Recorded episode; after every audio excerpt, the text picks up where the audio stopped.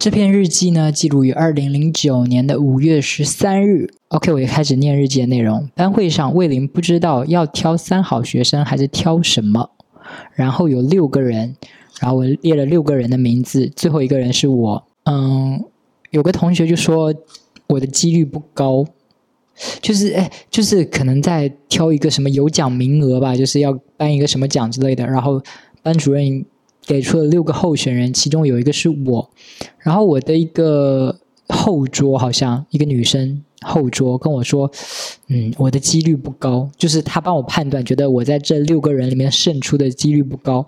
我虽然表面上没有反对，但事实上我对我的人缘还是蛮自信的。我觉得我应该会是第一吧。我真的是杨丽口中的那种男人哎，那么普通却那么自信，凭什么觉得自己会是第一？凭什么觉得自己人缘那么好啊？结果是什么呢？”结果我却以三十六票差，差差差两票排第二，不过也不错了。就是 OK，那六个人抢一个什么奖的，我没有抢到。我以两票的那个弱势输给了第一名，但我还是排第二，所以我就是。还是有点小得意，就觉得我人缘还是不错，我又排到第二哦。然后我又说魏林还念了一篇文章，哎，我真的是不喜欢我那个班主任，所以我都没有叫他班主任，我就直接叫他魏林。魏林还念了一篇文章，关于贫穷富裕的，强调着攀比。我就觉得他是特地对我讲的，应该是初中班主任说我爱攀比吧。魏林在档案袋里看到了吧？但我现在确实没有这想法，唉。我真的是非常的自恋狂，有没有？就很爱对号入座啊，被害妄想症。就全班几十个人，他念一篇文章给全班几十个人，然后我要觉得他是在针对我，他是觉得我是一个爱攀比的小孩，所以他念这篇文章给我。我真的是，你以为你是谁？你以为你有多特殊啊？啊，特地念一篇给你，你以为是谁呀？然后我判断的依据也是怪怪的，我为什么觉得？魏林是念给我听的呢，因为我觉得他从我的档案里看到了。我怀疑就是我初中的班主任在我的档案里说：“哎，这个小孩挺爱攀比的。”然后被高中的班主任看到了。这现在仔细想想，不是档案袋应该不会记这么琐碎的东西吧？档案袋里会记说这个人很爱攀比这种事情吗？应该不会吧？嗯，但但那是我小时候啦，就是那个时候记日记的这个时候，对档案袋的想象，就觉得里面可能会有这种东西。但我现在想想，应该是不会有这种东西吧？但我也不知道，因为我没有打开那个档案袋过。有人打开过吗？就是我记得以前大学刚毕业的时候。还是反正每一次毕业的时候，我有点印象不太清楚。就好像每一次毕业你要去上学的时候，都需要自己拿着那个档案袋，然后去新的地方报道，对不对？然后毕业的时候还要说啊，这个档案是寄为你的原籍呢，还是留在呃哪里的人才市场什么什么的。小时候就觉得，也不是小时候，就是念大学的时候或者大学毕业的时候，当时就觉得好像档案袋这个东西非常重要。就觉得一定要呃，到底是寄回家还是留下来？当时还要做这个判断，还要做这个决定什么？我记得我当时好像根本也也没去管它，但是我只是懒得管，我也不知道怎么管，所以我就没去管。但是我还当时还是觉得非常重要。但但现在在看，就是这个档案袋跟我就是人生没有任何一点关系啊！就可能因为我没有进入那些体制去工作，所以我就觉得那个档案袋跟我完全一点都没有关系。我都不知道那个那个档案袋在哪儿，在厦门的人才市场是吗？应该就积灰了吧？总之确实是这个档案袋很神秘耶。我读到这篇日记，我就开始想说，这个档案袋里面到底是什么？里面到底装了哪些东西啊？就就很神秘，因为它不是不让大家自己打开看吗？可能有贴封条之类的，我有点忘记了，毕竟那也是很久远这件事情了。但我想，一定一定有一些人就是用一些手段，比如说什么温水烫一烫那个胶，然后把那个档案袋打开，有没有？然后读一读那里面到底写了什么东西？然后把自己对自己不利的东西涂掉、改掉、拿掉之类的，应该是有这样的人吧，对吧？就是我我我试着开个脑洞哦，假如我们的世界就好像哈利波特一样，就是有分普通人跟魔法巫师，那那这个我们看不到的这个档案袋里面，会不会就是在记录一些就是我们在现实生活中根本不知道的一些事情，就是一些颠覆我们想象的事情，比如说就是像哈利波特里面那样。就是这个档案袋里面记录了你到底是个麻瓜还是你是个巫师呢？但是你不打开，你都不知道啊。你是个麻瓜，你不打开这个档案袋，你就永远不知道这是用来这么分辨的，对吧？就有些人是麻瓜，然后有些人是蕴含着神秘力量的小孩儿。然后有一天，我开个脑洞啊，就是有一天，什么一个男主角拿到了他的档案袋，然后就是好奇心作祟，他就把档案袋打开了，然后就开始翻这些档案，发现啊，原来我是皮卡丘的后代。然后他就开始就是闭上眼睛，开始说十万伏特，然后就发现哇塞，我真的是皮卡丘，然后从此以后就是家里再也不能交电费。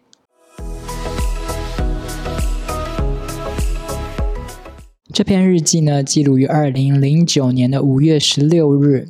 这篇日记，嗯，我开始念日记的内容，真是烦人呐！中午吃着饭，妈突然跟我说要收拾衣服。然后说以后别那么奢侈，万一以后有什么事，要好好读书。呃，就是我可能平时就喜欢衣服，就是乱扔，然后我都不会去折。我妈就说要好好收拾衣服，然后以后别那么奢侈。她就嫌我买衣服买太多了，让我别那么奢侈。万一以后有什么事，要好好读书。然后我就在日记里说，不知道又发生了什么事，烦死人了。做母亲的不是一般都不让孩子知道有什么难过的事吗？可他说这话真是故意，让人心烦。我可不想影响我的情绪，就哦了一声，才不问他发生了什么事嘞。啊，我真的是一个很不贴心的小孩诶。就我妈就是讲说啊，万一以后有什么事要好好念书什么什么的，我这完全不领情哎，我就觉得说，OK，你这个话是什么意思？你这个话就是又要跟我讲说有什么不好的事情让我知道是不是？我不想听，你不讲我也不问，我才不会主动问你说到底发生了什么事情，我就不问，我就不问啊，就是一个非常非常不贴心的状态。然后我玩电脑，听到他在厨房里好像是在哭吧，真是烦死了，我就把门给拉上了。啊！我真的好过分！就我妈说那些话，然后我就是很冷漠。之后我就继续玩我的电脑。然后我听到我妈在厨房里哭，我也没有问她说啊，我也没有过去给她递张纸巾啊，问她怎么了呀？我居然在日记里说，真是烦死了。然后我就把门给拉上了。就把它隔绝在外。然后日记里说：“真不懂发生了什么事呢？最怕是生啥大病了。第二是怕离婚。第三会不会是伯母死了？OK，首先先排除第三。我记得我现在回忆起来根本没有哪个伯母死了什么之类的。最怕，所以最怕是生啥大病。第二是离婚。嗯，我不知道他当当时是在哭什么事情但。”根据我多年的经验，那我妈最经常苦恼的事情，要不就是我爸，要不就是钱的事情。所以我怕的是生大病或者离婚。对，生大病这个还蛮好理解的吧？就是因为你如果生病了，你这身体就很不健康，然后就需要照顾等等之类的。离婚这一点，我就是觉得我是一个非常自私的人，因为我不希望他们离婚，不是因为我舍不得他们。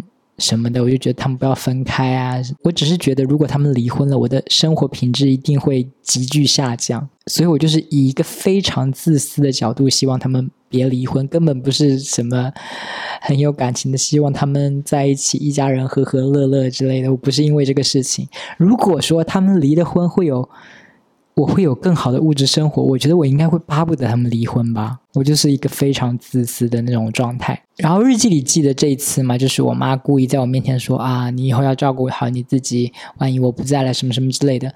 我记得我妈有一段时间还蛮经常这样做的，就是总是就感觉她总是心情不好，然后就会跟我说。家里的钱藏在哪里？哪里哪张卡里面有存款？然后他把黄金啊、项链什么的藏在了哪个地方？如果他不在了，我记得去把那个黄金拿出来，别被我爸拿去了。如果我爸拿去了，肯定也是便宜他下一个老婆之类的。我妈会跟我说这种话，就是他说那话，就感觉他好像一副就马上就要死了，或者是他要离家出走，远离这个世界什么之类的感觉。就是他没有明确的说他要自杀，或者他要离开这个家。但是我就是从潜台词里感觉他就是这个意思，我就会表现的很不耐烦，我就会很不想听，我就会觉得说，你为什么不能处理好你自己的情绪？你为什么要把你这个非常负面的情绪传递给我？我又不能帮你解决什么，你传递给我干嘛？可能因为那个时候也是我的叛逆期吧，我就觉得就很没人性啊，就是嗯。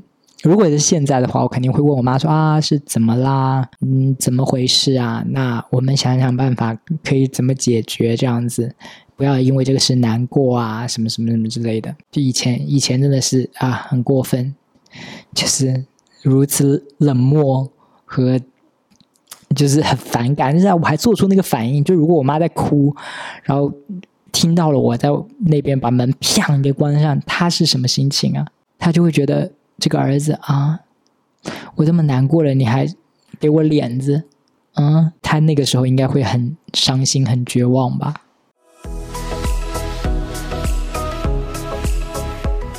呃，念到现在呢，之前我高中包括高中暑假的那些日记已经全部念完了，接下来我会开始念我大学时期记的日记了。这篇日记呢，记录于二零一二年的二月四日，应该就是我大学大一上学期结束的那个寒假里。然后在这个寒假里，我跟一个人见面了，就是那个让我在高中魂不守舍、一直挂念的一个男人，就是陈帅。我不读这篇日记，我其实都想不起来，原来我跟他后面还有见面。我一直以为说我们最后的交集就是他在要去澳大利亚的时候。给我发了那条短信，就说啊，谢谢你很照顾我之类的。我以为我们的全部交集在那里就结束了，但是看这篇日记发现，哎，原来我们后面还有见面呢。我们为什么会见面呢？因为他向我要了一样东西。在寒假的期间呢，我小表弟带了一个玩具来，那个算玩具还是手办啊？就是一个起司猫，就他们跟我讲那个叫起司猫的一个两个。小玩具一个塑料的东西，然后好像有个开关，一按下去就是会你的脸上红红的两个红晕，就好像害羞那样子的那个光，然后把两只靠在一起，它们也会就是发光，反正就是叫做起司猫的小玩具、小摆件什么的。那个我我表弟没有把它拿走，就我表弟把那个玩具带来，结果没有把它带走，我后来就把它拍照发了。呃，QQ 空间，我表弟又来评论什么的，他就说，呃，他不要了什么的。然后陈帅也在那张照片下面评论了，他在那张玩偶的照片底下评论说：“我日，你还有没有两只我都要出价吧？”就是当时可能这是我忘记是不是什么肯德基还是麦当劳推出的那个。什么玩具、儿童套餐的玩具什么之类的，我不记得了。反正就是可能是当时有在小小流行的一个什么东西。然后我发了之后，陈帅就评论我说：“我日，你还有没有两只我都要出价吧？”我就很尴尬，我就说：“这这这不是我的。”然后他就回我说：“那算了。”我又问他说：“你你是要拿来追女生吗？”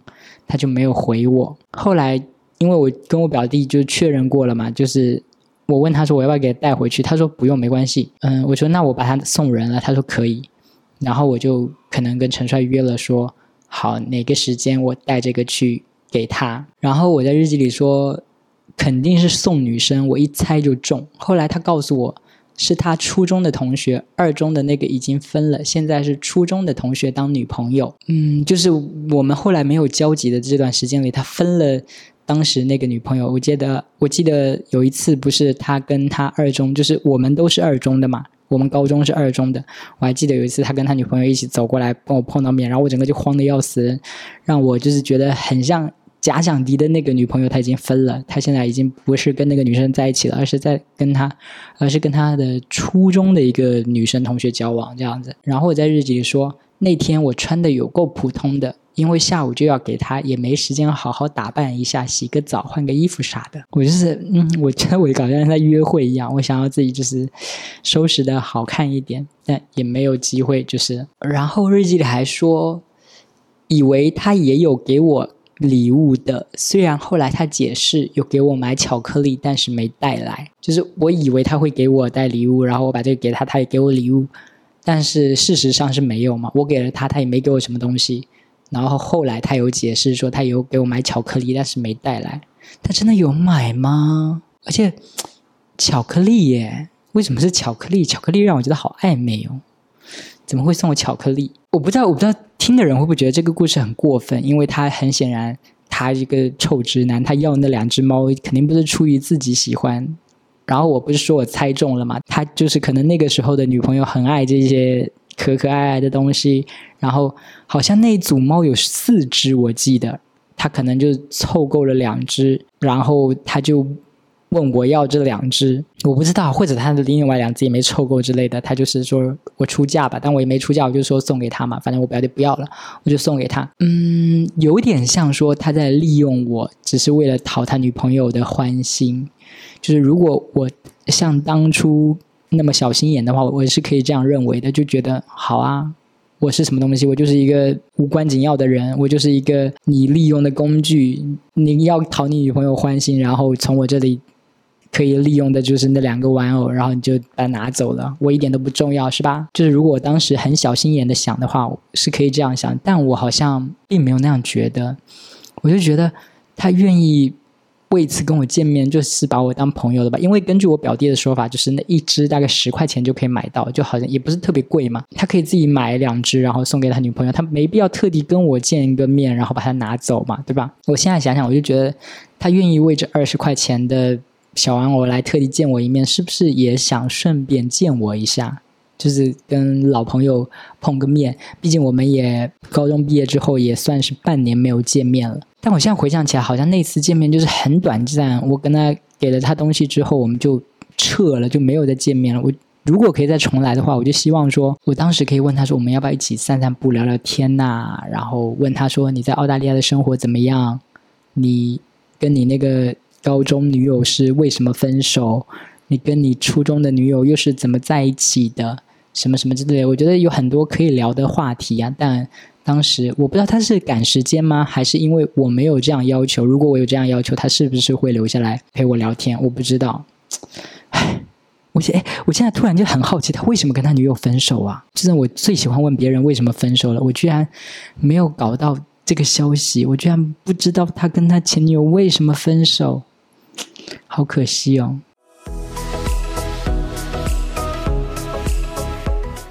这篇日记呢，记录于二零一二年的二月十二日。然后日记前面一段就是讲说，整个寒假到处去唱 KTV，跟我的初中同学唱 KTV，跟我的表弟一起唱 KTV，跟我的大学同学一起唱 KTV 什么的，写了一大段。因为我那个时候就很想。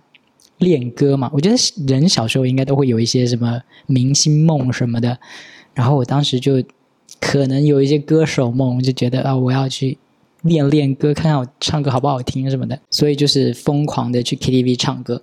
然后接下来一段呢是记载了就是爸妈对我的担心。日记里是这样记的：这个寒假，爸妈都开始担心我长不高的事。我爸还直接问说，会不会因为我太矮，女生都不喜欢跟我走在一起？虽然没有恶意，但这个问题还是好伤人。我妈就开始大炖鸡汤，我也就喝了。毕竟我也想长高啊，只是我自己也不太相信我会长多高了。嗯，就我爸说的那个话哈，就是会不会因为我太矮，然后女生都不喜欢跟我走在一起？女生愿意跟我走在一起，但是他们都是把我当姐妹而已。如果就是说像我爸脑海里想的那样子哦，就是说我是个直男，然后我去找女朋友的话，会不会有影响？我觉得肯定会有影响啊。就是女女生直女应该都会嫌我太矮了。就但我现在虽然我是个 gay，然后我是个零。我觉得这个身份有把身高对我的影响降到最低了，有没有？因为我觉得好像有些一是喜欢那种很矮的零的，他可能喜欢那种很小只的感觉。就是我这种很矮个子的零，在 gay 的市场里面是有一个非常狭窄的市场，就是会有那么一丢丢人喜欢的。但我觉得在异性恋的女侄女里面，应该不会有这样的人类存在吧。应该不会有一个异性恋的女生觉得说：“哇塞，那个男生好矮，我好喜欢吧？”应该不太会有这样的人吧。然后我我想想，我之前去日本玩的时候，我就跟我一个女生朋友就是一起住，然后我们睡一间，我们就有聊天什么的。刚好那个期间，微博上有一个还不错的男生在跟我搭讪，我也有给那个女生看，那个女生也觉得那个男生还不错。然后我那个女生朋友就开始怀疑说：“你确定他会喜欢你吗？他知道你的身高吗？”就是那一刻我才感受到说，原来在别人的眼里，身高这么重要，就包括我的身高都这么重要吗？就是我根据我那个女生朋友的反应，我可以感受得到，就是在她的眼里，我是一个矮到。不应该有人会喜欢我的程度，就是在他的那个呃价值观里面是这样觉得。我当时觉得应该不会吧，应该没有人喜欢我是因为感觉我可能很高这样子吧。我还特地去问那个男生说：“嗯，那我不知道你照片有没有看出来，其实我很矮，什么什么什么的。”然后那个男生说：“哦，没关系，我也不在意身高什么什么之类的。”但嗯，虽然我们最后也没有。在一起或者怎么样，我不知道是不是因为身高的事哦。但是他当下那个回应是说他不在乎，但是不是真的不在乎？I don't know，是不是真的因为身高的是那个人男生没有跟我在一起？是不是被我那个女生朋友说中了？我是不知道。哎，好想长高哦！就是如果是一个我是一个一米八版本的我，应该人生会过得更好吧。然后日记接下来一段就是，呃，我记得这个感觉，就是有一段时间我突然觉得很沮丧，就是因为我想到这件事，我就觉得很沮丧。我想到了什么事呢？我开始念日记的内容啊。现在已经一点零六分了，就凌晨的一点零六分了。一觉醒来就要去厦门了，就是我呃大学大一下学期要开始了。一觉醒来就要去厦门了，舍不得，一直在想为什么第一学期开学的时候没有怎么舍不得，以为是对大学的憧憬啥的，现在想想是因为那时家里就我一个人，去哪儿都一样，现在爸妈在家还是会舍不得了，而且下学期的课好满，好可怕。前一段时间突然想了想。发现再过几年，我已经不能像现在这样每天睡到中午，还有人帮我把饭做好，然后我就只顾着玩，啥也不用担心。这就是成长啊！下次再回到家就是暑假的事了。嗯，就是我想到的就是这样一件事，就是我那个暑假是这样过的嘛，就是每天睡到中午起来，然后起来我妈就把饭做好了，然后我吃完饭我就爱怎么玩就怎么玩那样子。我那个暑假。我那个寒假是这样过的，然后我就想到说，这个假期没有几个啦。我大一上学期，然后我读完大学四年，我就把这些假期过完，我就再也没有这样的假期了。我是不是再也过不上这样的生活了？所以我就开始有点。沮丧，因为因为呢，当时对未来的想象就是很模糊嘛，不知道未来会是什么样子，就觉得好像毕业之后就开始疯狂工作啦。然后你开始工作之后，就没有像学生时代一样这么长的假期了。而且你工作之后，你就是要开始自己负担自己的生活了嘛，就是你要自己赚钱养活自己，不可能你就是在家睡觉，然后就有人给你做饭，然后你还可以玩，就觉得不可能会这样子。所以我就有那种沮丧，就觉得说天哪，我要开始为未来当担心了。然后我现在，我之前不是辞职了嘛，就接近一年我都没有工作了，就偶尔接一些兼职的单子。然后这辞职的期间，我就是过着这样的生活，就是靠存下来的一点点钱活着，就是每天睡到中午起来，然后吃饭，然后就是学日语，然后做一些自自己玩的事情，就跟那个暑假一样，我觉得。但是就是我这个钱撑不了多久了。我我觉得我好像再撑个几个月，我那些钱就要花完了，然后我就要继续找工作，就要去当打工人了。小时候就是担心这个啊，就担心要赚钱养活自己，然后小时候就觉得宁愿一直跟爸妈过，然后就不分家的那种。但是现在想想，小时候担心其实完全没有必要诶，因为我就虽然现在要自己赚钱养活自己，但是让我去选的话。你说我要回到那个暑假去过那样的生活，还是愿意继续过现在的生活？我觉得我肯定是想要继续过现在的生活的。就虽然你需要自己赚钱养活自己，但但你得到的是你的独立自由啊！就是你可以想带谁回家带谁回家，然后你想养宠物就养宠物，你想吃什么就吃什么，就就想几点睡就几点睡，就是你一个人就很自由。就很棒，我觉得付出的代价如果只是赚钱养活自己，就那还好，就是换来的是值得的。对，所以就是小时候把这种生活想的太恐怖了，就觉得啊，以后要赚钱养自己，万一赚不到钱什么什么的怎么办？就觉得好可怕。但其实还好，就是我活到这个阶段，就觉得其实那个担心是没必要的，没有那么可怕，没有那么可怕。然后日记的最后一段是说。放寒假之前一直想着要把日记看一遍，结果时间都浪费光了，结果时间都浪费光了，现在赶着看一下好了。啊，这篇日记是二零一二年记的，也就是说，二零一二年的时候，我就想着我要把我写下来的日记重新读一遍，但是我没能做到，就时间都浪费光了，然后就赶着看一下。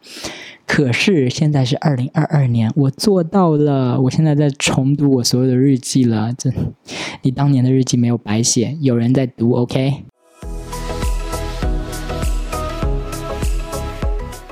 这篇日记呢，记录于二零一二年的四月六日。然后这个开头我觉得有点好笑，就是这是大一下学期了嘛。然后我把那个我的日记本带到了大学去。第上学期我有在担心被同学发现了我的日记本怎么办？经过一个学期的经验，我就发现说我有很有办法把日记本藏得很好，所以不会被发现。于是呢，这学期我就把我的日记本带到大学来了。然后我刚刚看日记的时候，看到我的日记左上角写了一个 Q&A 自习室，然后就在想说这是什么东西？这是我给我自己日记设置的一个子栏目的。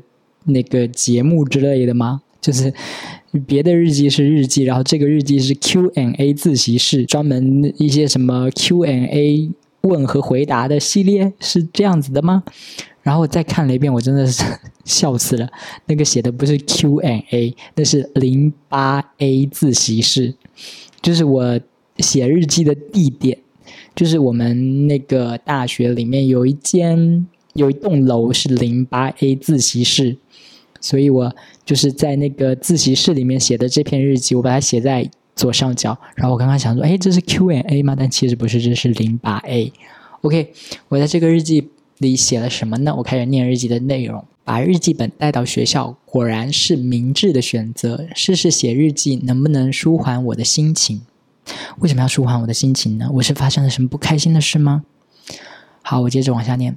我在人人上。发了一张都是我腿毛的照片，人人网啊，就是以前的校园网，然后变成人人网，然后现在已经就是消失了吧？那个人人网，我在人人网上面发了一张都是我腿毛的照片，然后雅婷评论了个你妹，我开始以为他打错了，后来我想了想，我上传的头像是上次跟他一起去乌镇的，他的脸被我截掉了，就露个后脑勺在那儿，不知道是不是在气这个。就是我发那张照片，然后我的一个女生朋友评论我说你妹，然后就感觉很生气。我不知道她是在生什么气。我觉得这真的是就是你是面对面交流还是用文字交流，真的差很多嘛。如因为如果你是面对面交流，你就可以读懂那个情绪，他是在开玩笑呢，还是他是在认真的生气？然后我就是不知道嘛。然后我看到这里“你妹”两个字，我就想说他是不是？生我的气了，然后就想说为什么生我的气？我就想起我在人人网的头像用的头像是我跟他一起去乌镇玩的，然后我把他的脸给截掉了，截掉一半就露个后脑勺在那儿。我在想说，我是不是？用这张照片做头像，然后把它给截掉，这件事有冒犯到他了，所以他在评论你妹，其实不是在评论那张照片，而是在评论我那个头像。所以我在想说，他是不是因为这个事情在生气？于是我就在人人的聊天上面发信息给他，然后也在微博上私信给他，他都没回我。然后我就想说，他为什么不回我？我想他应该是一个二十四小时拿着手机的人呢，他不可能没有看到啊。然后我就想说，他那他就是不回我，他就是故意不回我，他是不是就是在生我的气，然后就不回我？我就觉得我心里有个东西在硌着，然后我就开始反省，说我有那么害怕朋友不要我吗？是不是没有朋友会觉得很丢人？唉，我有那么害怕朋友不要我吗？我觉得是个人都会怕吧，就是在亲密的朋友，就是突然间，嗯，跟你闹掰了，你是会很。很膈应的吧？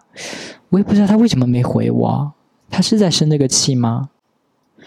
然后我就觉得这有些人真的很奇怪耶，就是明明怎么可能二十四小时不看手机，对不对？就是总要回一下吧，人家问你问题，这算是我的社交网络焦虑有没有？然后关于这个社交网络焦虑，还有另外一个人人上也加了徐小伟，他拍了一些照片，不知道是写真还是模特兼职之类的东西，我就评论了，但是他没回。我以前会觉得他是想认识我的，他会冲着我微笑，会主动跟我眼神接触，所以真的是我自恋了。我反省，也许他对所有人都这样，就是这个女生是一个隔壁班的，然后是很漂亮的女生，然后她可能。当时有在做一些模特的兼职，发一些很就是很很专业的写真什么的好看的照片之类的，我就有评论，但是她没回我，然后我又会觉得说啊，她为什么不回我？她是不是对我有意见什么什么的？哇，小时候真的很容易这样想。然后我就在想说，我们现实碰面的时候，他是会跟我微笑的，就很礼貌的那种，也没有就是很礼貌的那种眼神接触什么的。我就会觉得说，他是在向我释放善意啊，他是愿意跟我做朋友的这样子。但是我评论他，他就不回。然后我在日记里说，我还是很羡慕那些帅哥美女的，很希望跟他们做朋友。我知道我是虚荣，我只是想要几个拿得出手的好朋友。对我就是虚荣，我就是想要一些。帅哥美女的朋友，然后跟人家说：“哎，这是我朋友哎，我多有面子啊！”就是这么虚荣的一个我。然后我在日记里说：“我自己也想成为这种拿得出手的人。”嗯，就是这个拿得出手，就是不单单是说长得好看，还有就是英文里有那个词啊，“popular kid”，对吧？就是就是有些人可能长得不好看，但是就是很 popular，就是很受欢迎。就是受欢迎的小孩，你可以是因为长得好看受欢迎，或者因为你哪一些很有趣，或者是很有突出的、突出的才华什么的，然后就很受欢迎，这些都可以。就是我想要成为那种受欢迎的人。我当时有报名了呃学院的我们那个学院的十佳歌手赛，我就是说如果进了十佳歌手，就比现在拿得出手了。我满心以为我能进十佳的，虽然我给自己找借口。是很令人讨厌的事，但是麦克风没声音是胖哥给我找的借口。就是我去参加了十佳歌手赛，但是我没有进入那个前十。那个胖哥是我的舍友，然后他当时好像是主持人，而且不仅是主持人，他还是参赛的其中一个，他就进了十佳，我就没有啊。然后他。就很好心，他就安慰我说：“啊，是因为你那个麦克风没声音，所以你就没有进什么什么什么的。”但是他应该只是安慰我，真真的是因为麦克风吗？就是我我有打个问号，是可能就是因为我唱的不好嘛，对吧？然后我说这次的收获就是，虽然之前会觉得很紧张，但是唱的时候不会有想吐的感觉了。就是我就是会在大家面前就是演讲或者唱歌什么，会觉得。很紧张，很想吐，然后包括那次去参加那个十佳歌手赛也是，就是一直很想吐的感觉。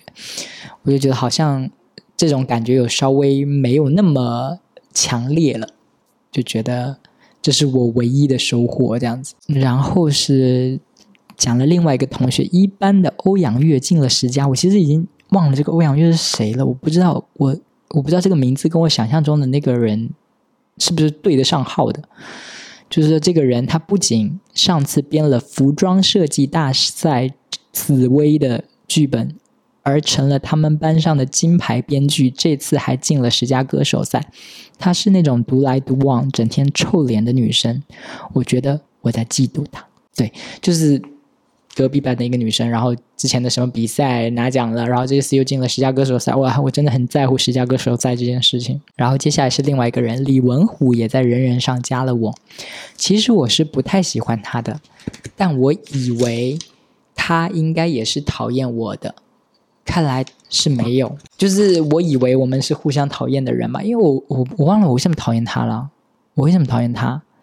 是因为他是那种嗯，我不知道。就是我可能把他当假想敌了吧，就觉得，因为他也参加了那个十佳歌手赛，他唱歌也好听，他也进了那个最后的前十名，然后我可能有点把他当是那个假想敌吧，所以我觉得他可能也是有点讨厌我的，我也讨厌他，但是他主动在人人网上加了我好友。所以这说明说他应该是没有在讨厌我了，是我自己脑海里在 made up 这些东西。然后我在日记里说，之前一直想等到进了十佳，在大肆散播这件事，结果没进，真是实力不够吧？好像我也真没多厉害。胖哥说四月八号笑十家会在水院设报名点，其他什么演员、主持人之类的，我真是不太有兴趣。但是唱歌一直是我喜欢的事，我喜欢别人称赞我唱歌好，也想让所有人都这么觉得。可是已经在院十家失败了，我还应该有脸报笑十家吗？我又开始纠结了，感叹号，感叹号，感叹号。我觉得我我内心里还是有点侥幸，就觉得我在院十家没有拿到好的名次，是因为我没有表现好。就觉得我如果就参加校十家的话，我有可能会这次就能成功，就能表现的比院士家好一点，可能可以拿到名次什么的。但又觉得说，哎，我院士家都没有拿到好的成绩，这次再去是不是更丢脸？怎么有那个勇气，对吧？就很纠结。我记得我后来是去了，然后其实成绩也是不好，唱比我会唱的人太多了，人家都唱的比我好听。对，反正就是这篇日记就是一些当时记得糟心事，就是没有进十佳，然后包括那些我朋友没有回我。就是我的旧朋友莫名其妙给我发了个你妹，然后我去问他怎么回事，是不是生我气，他也不理我，这件事让我糟心。另外一个是新朋友，我主动去给他评论，但是他也没有回我，我就觉得，嗯，我是不是热脸贴了冷屁股？就觉得自己哎，怎么那么不受欢迎，就觉得很难过。